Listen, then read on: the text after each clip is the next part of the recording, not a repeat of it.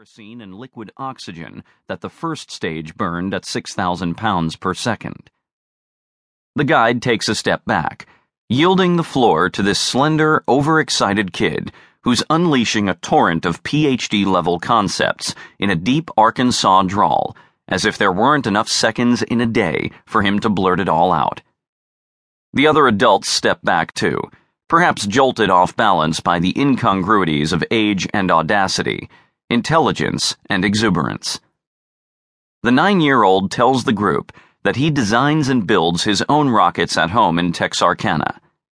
Next, he's talking about the Saturn's solid fuel second and third stages, the comparative advantages of their propellants, the trade-offs rocket designers make between thrust and cost, weight and safety.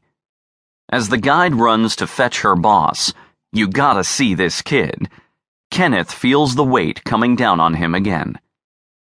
He and his wife, Tiffany, have done everything they can to nourish their older son's manic, metastasizing curiosity. Since the first moments of his existence, Taylor has complicated, confounded, and chaoticized nearly every detail of his family's lives.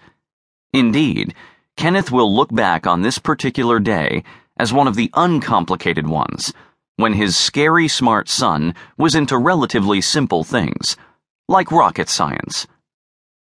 This was before Taylor transformed the family's garage into a trove of glowing rocks and liquids and metals with enigmatic and terrifying powers, before he built a reactor that could hurl atoms together in a five hundred million degree plasma core, becoming, at fourteen, the youngest person on Earth to achieve nuclear fusion.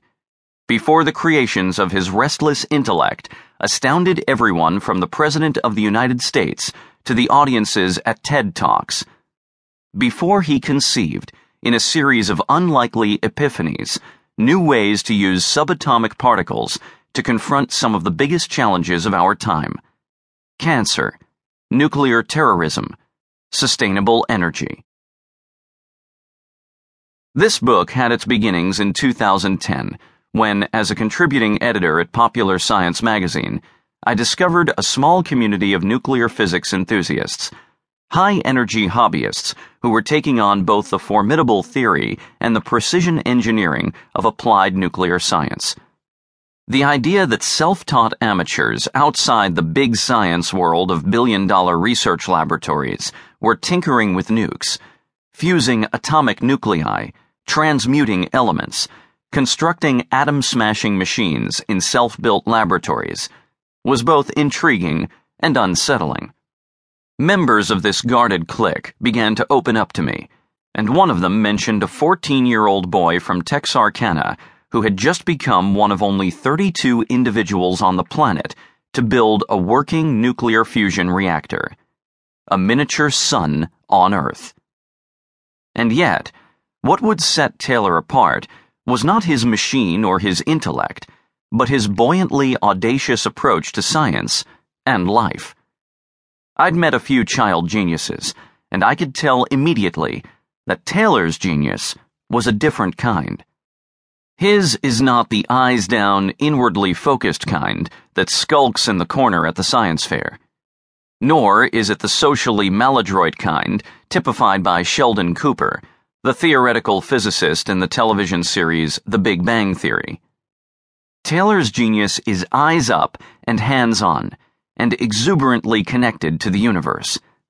Indeed, it is his gift for creating connections, personal, intellectual, practical, that has allowed him to build a world for himself that seems to have few limits.